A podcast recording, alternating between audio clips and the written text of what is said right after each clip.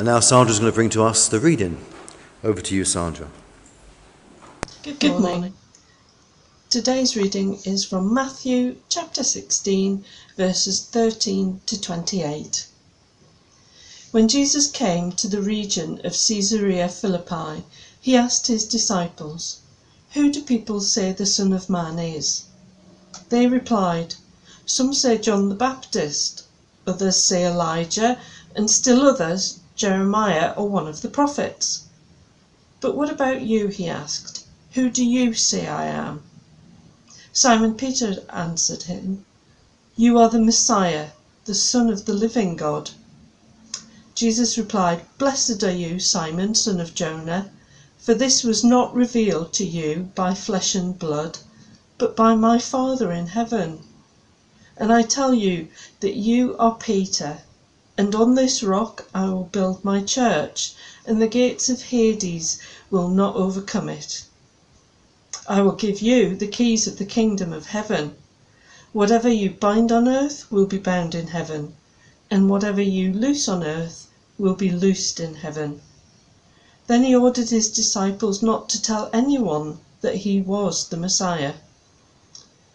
From that time on, Jesus began to explain to his disciples that he must go to Jerusalem and suffer many things at the hands of the elders, the chief priests, and the teachers of the law, and that he must be killed and on the third day be raised to life.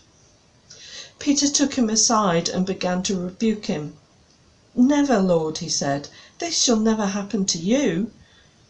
Jesus turned and said to Peter, Get behind me, Satan. You are a stumbling block to me. You do not have in mind the concerns of God, but merely human concerns. Then Jesus said to his disciples, Whoever wants to be my disciple must deny themselves and take up their cross and follow me.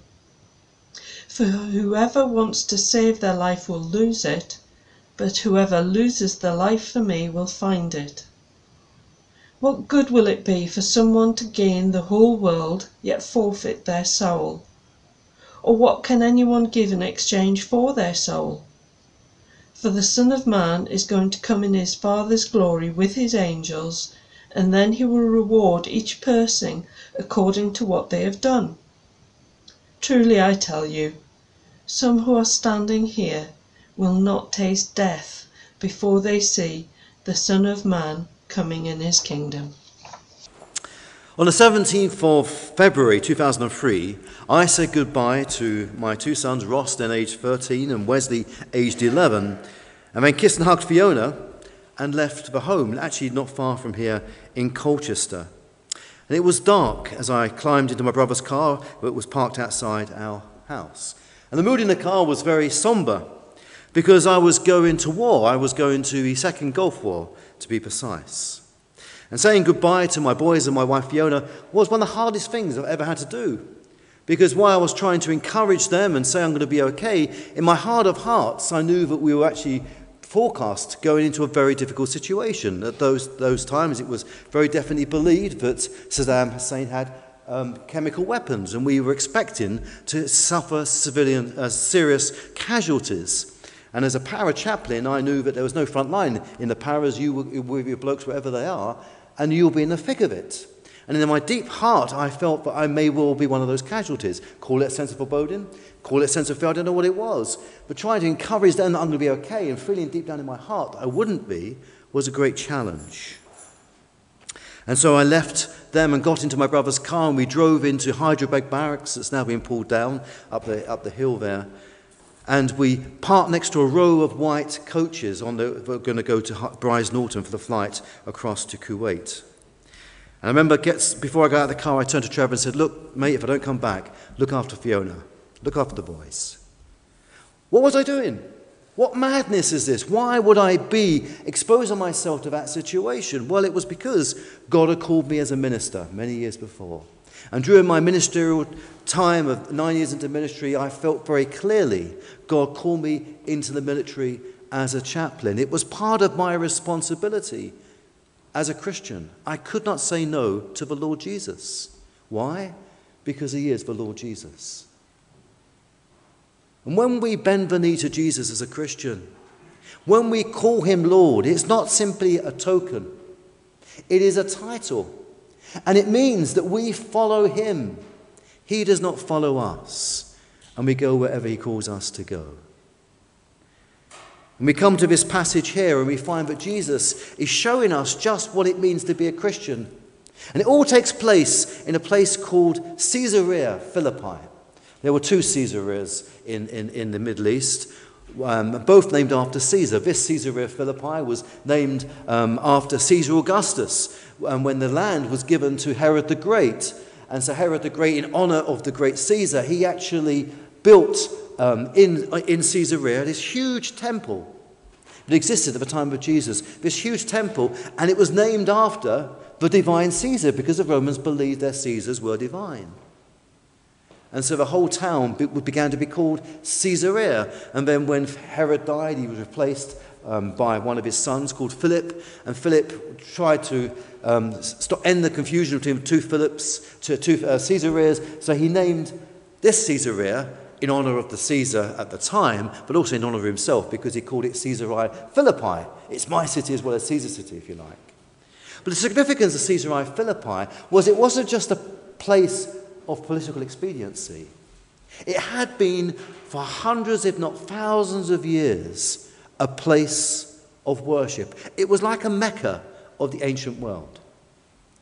Caesarea Philippi eventually, uh, was actually originally in the Old Testament called Bad Gal or Baal Gad.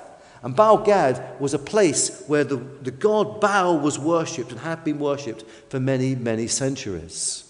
And when the Greeks came into that area, the Hellenistic Greeks, they actually brought in their gods. And suddenly, this place was, the shrine here was named after the god Pan. And so it began to be called Panias. In fact, today it's called Banias because in Arabic there's no P. So they can't say Panias, they call it Banias. But actually, it's still named after the god Pan. And when you go to Caesarea Philippi, and if you go down to Banias itself, you'll find there is this huge cave, a gaping cave. And all around it, there are um, uh, carvings in the wall. These little, these little um, uh, shelves have been carved in which the, the figurines of the gods were put. But in particular, this grotto was after the god Pan. He was a mischievous god in the Greek uh, pantheon. He was the one that used to scare the sheep. And so the, shepherds would talk about their sheep being panicked because they'd been scared by the god Pan. He was a mischievous god who played a, a pipe. And people used to come from all around the ancient world to Caesarea Philippi to go into that cave and to lay, lay, lay um, tributes to the god in the hope that this god would um, hear their prayers and, and be well blessed towards them and help them out in their situations.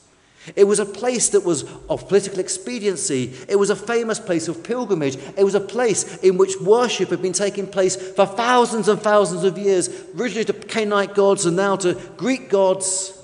And it was in this place that Jesus asks a very significant question. He says to his disciples, He says, Who do people say the Son of Man is? And Peter turns to his Lord and he makes that profound statement. The first statement found of this nature in the Gospels. And he turns to Jesus and says, You are the Christ, or you are the Messiah, the Son of the living God, in verse 16. And this was a revelation, and Jesus called it as such. He says to Simon, Blessed are you, Simon, son of Jonah, for this was not revealed to you by flesh and blood, but, my, but by my Father in heaven. It was a divine revelation. But then Jesus said, But don't tell anyone else about it. He says, Great, Simon, but now shut up. Why? Because the disciples didn't understand what they were saying. They were calling Jesus the Christ, they were calling him the Messiah, but the popular understanding of Christ the Messiah had been corrupted by a view that wasn't from the Bible, but was from the local context. And they believed, the people of Israel at that time believed the Messiah was a political commander. He was an insurrectionist who would rebel against Rome and overthrow Rome and bring about freedom from the yoke of slavery they were suffering under the Roman Empire. There had been several messiahs before this time, the most famous being Judas Maccabeus. All of them had failed, but all of them had been insurrectionists, rebels, political commanders.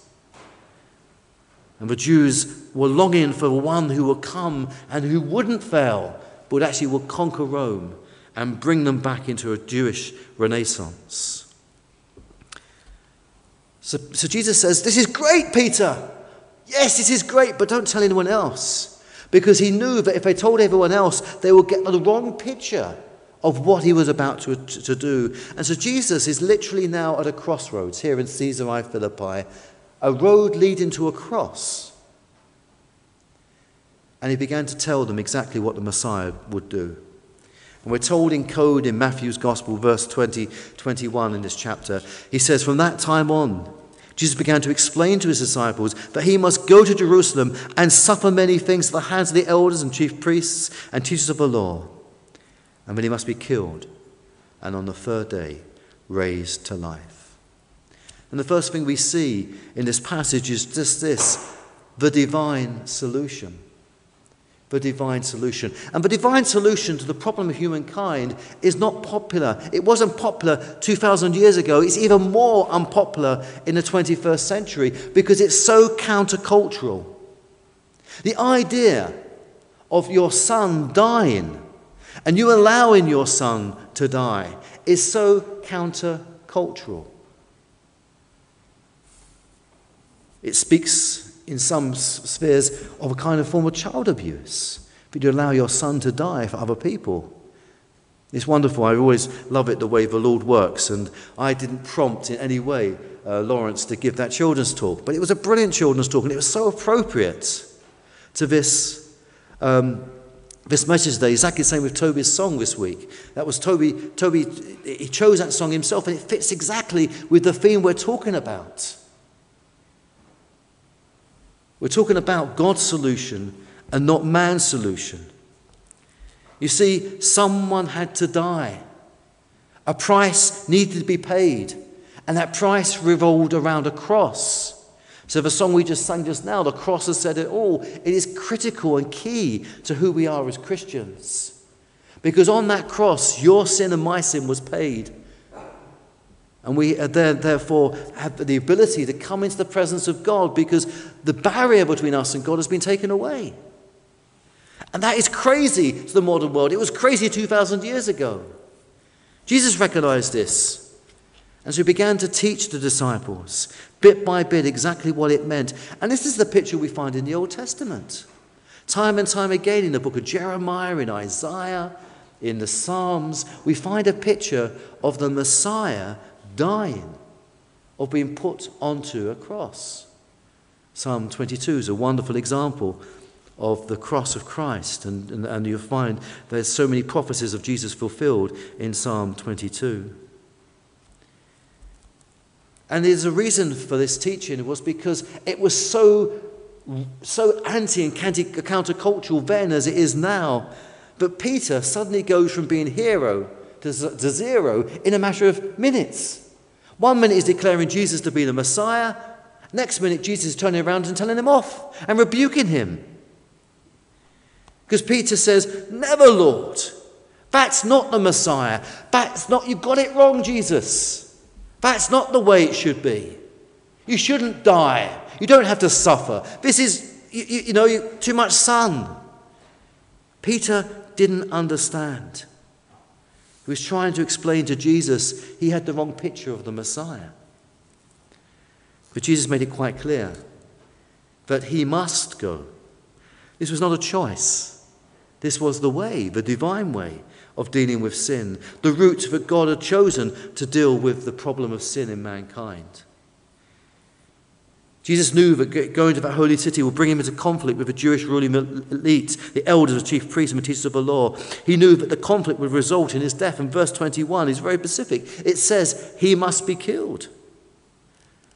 His death was the path, but he chosen to make to take as being the Messiah, the Christ, the chosen one. And so it's quite understandable that in this passage you don't only have a divine solution, you have the human shout. We find it's, it's remarkable in verse 22. It says that Peter took him aside and began to rebuke him and said, Never, Lord, this shall never happen to you. Peter's trying to be kind to Jesus. He's taking him aside rather than doing it in front of everyone. Never, Lord. This is not the way. The Messiah is the path to glory and victory. The Messiah is the one who's going to be the conqueror. The Messiah is going to be the one who's going to overcome. He's got some of it right. He just doesn't understand what Jesus is going to overcome, what the Messiah is going to overcome. The Messiah was playing the long game, the bigger game. He wasn't fighting against Rome, he was fighting against sin and against man's eternal enemy, death. That was what Jesus had come to achieve to bring in the kingdom of God, the kingdom of eternity and peace. Never, Lord, says Peter. Never this should happen to you. And this shout is typical of Peter, and it's typical of all of us, and it's typical of the world. Never, Lord. Because we think in terms of humankind, we think in terms of our human thinking. We don't have a divine thought in the same way as God has. And so Jesus turns around to Peter and says those staggering words. He says in verse 23 Get behind me, Satan. You are a stumbling block to me. You do not have in mind the concerns of God, but merely human concerns. Merely human concerns. One minute, Jesus is saying, Peter, you are Petros. Your name means rock, and on this rock I will build my church. And the next minute, he's saying that you, as a rock, are causing me to stumble. You are a stumbling stone. You are in my way, Jesus, uh, Peter. Get out my way and get behind me. Get behind me, Satan. The reason that Jesus is angry with Peter is because he was voicing the opinions not only of himself but of the other disciples. They all had this view of what the, uh, the, the Christ or the Messiah was, was. But more than that, it was going to be tough enough for, for for Jesus to go to Jerusalem and to go through with what he'd been called to do, how much tougher if your followers are actually in your way as obstacles as opposed to following. Get behind me, Satan. Jesus was saying, You cannot be a disciple if you are in front of me. Get behind me. Get behind me. And the biggest curse of the church in the 21st century is disciples continually want to walk in front of Jesus and tell Jesus of the way that he should be treating them and the way their life should go. Health and wealth. But being a Christian means I'm going to be showered with health and showered with wealth. That doesn't come from the pages of Scripture. The way of Jesus is the way of the cross. Health and wealth is an attractive doctrine that misleads people. God does heal. I've known it in my own family and among people I've prayed for. I've known miraculous healing. I've seen miraculous healings of soldiers where God has answered prayer in incredible ways. But it doesn't always happen because it's not our will that should be done, it's God's will that should be done. And the ultimate healing sometimes can be death because that will end all suffering and all disturbance and difficulty. We don't know. There's no guarantees in the Bible. The only guarantee we have in this passage is that we follow Jesus, and Jesus' way is the way of the cross. That is the view of the Messiah and of the Christian. Get behind me, Satan. Willie Barclay writes this he says, Satan is any influence that seeks to make us turn back from the hard way that God has set before us. Satan is any power that seeks to make human desires take the place of the divine imperative. You can't follow Jesus if you're trying to be in front of him. When we get in front of Jesus, we become an obstacle. We become a stumbling stone to our own faith, to our own growth. You cannot learn from Jesus by trying to tell Jesus the way that your life will go.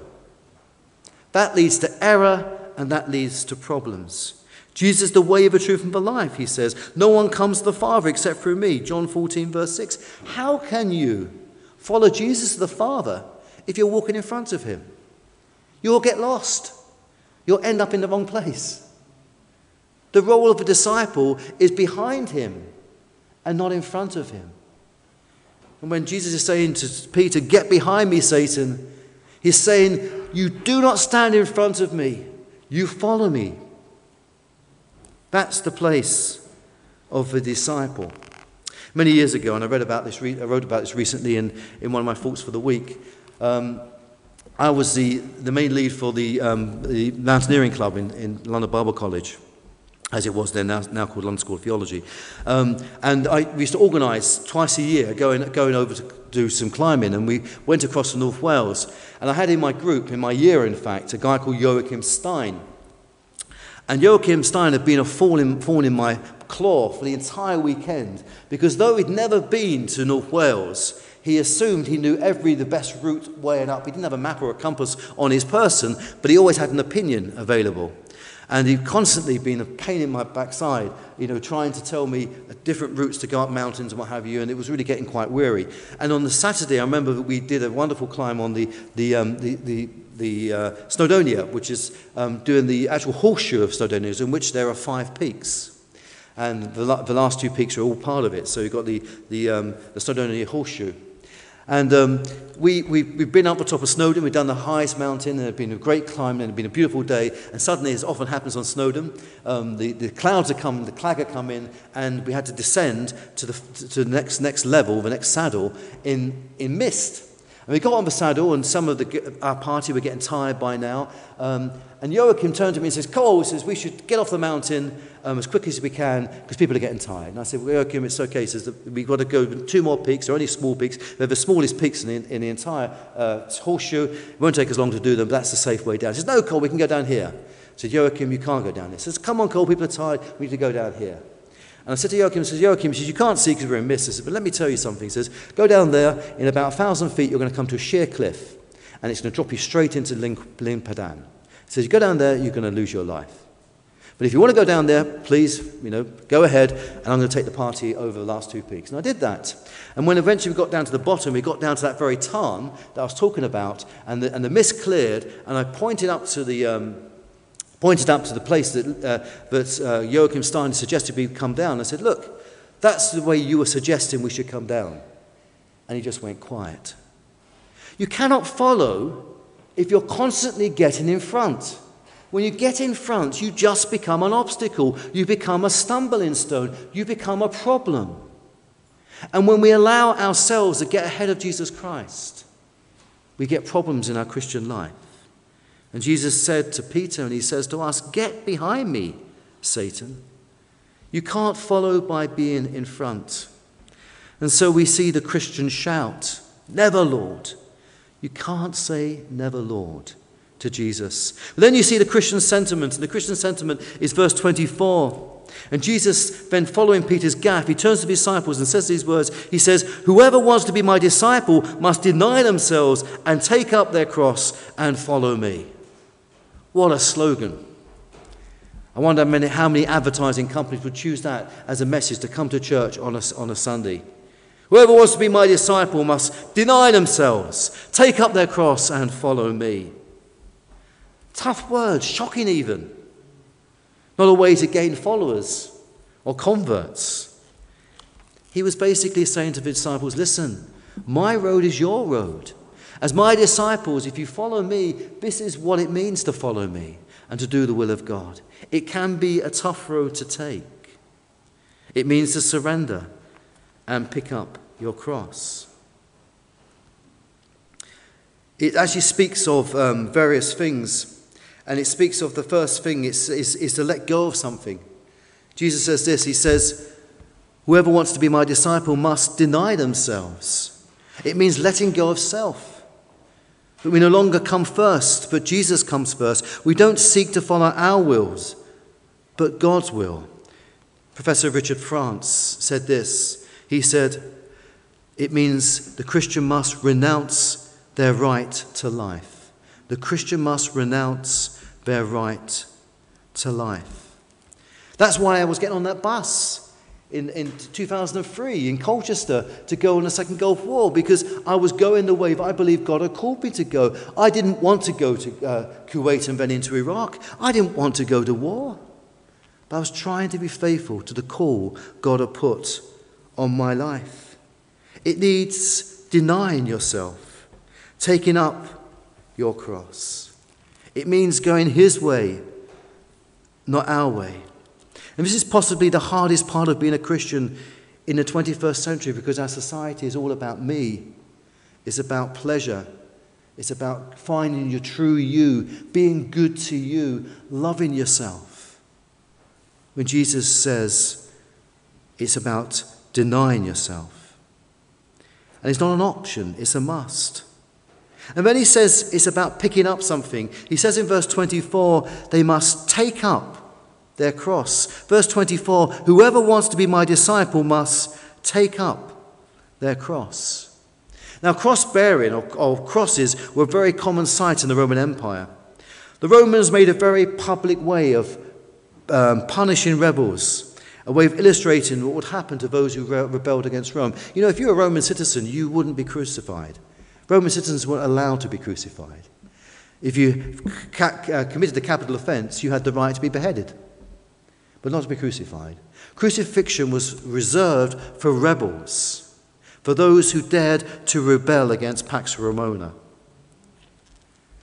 And the most famous route into Rome was the Appian Way, and it's a lovely place. You ever go to Italy and you want to walk a wonderful way into Rome, I suggest picking up and, and starting your route into, into Italy, into Rome, through the Appian Way, the Via Appia. Appia.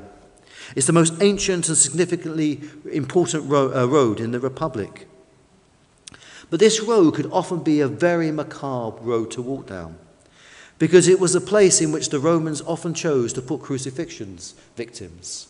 Because as the main road into Rome, it was a great place to demonstrate the might of Rome and what would happen to those who dared to rebel against the Romans. And unfortunately, with a body that was left on a cross in that hot Italian climate, and the rotting flesh, the smell of death was horrendous. It could be a very unpleasant road to walk down. So much so that the, following the famous slave rebellion of AD 73, the, the rebellion led by the former gladiator Spartacus, a brilliant film, you've seen that. 6,000 slaves, 6,000 slaves were crucified and their bodies left to hang on the Appian Way on the way into Rome. It covered a 200 kilometre stretch of that road. Body after body, cross after cross, 6,000 slaves, 200 kilometres of Rome, from Capua, where the rebellion began, all the way to Rome. So to pick up your cross was literally talking about a road of death, a way of death. Not necessarily physical death, but deaf to your will, submitting to your will to the will of the Master, accepting that the Messiah, the Christ, is the one who's in charge, not you or me. It meant to pick up something, your cross, and it meant to follow someone. Because Jesus says in verse 24, Whoever wants to be my disciple must follow me. Do you get the idea? You lay down something, your will. You pick up something, your cross. You follow someone, the Lord. That's what being a Christian is. Christianity is never static. It's a relationship. It is following someone. It is going their way along their road. And so Jesus says, and finally in verses 25 and 26, this He says, For whoever wants to save their life will lose it. But whoever loses their life for me will find it. What good is it for someone to gain the whole world yet forfeit their soul? Or what can anyone give in exchange for their soul. Here is Jesus in Caesarea Philippi, surrounded by the niches and the ancient gods of Egypt, the ancient gods of Greece, the ancient gods of the Canaanites. Here he is in the Grotto to Pan, a place where people came in their, their hundreds to lay their tributes the, uh, in this grotto to get the help of God and to earn their salvation.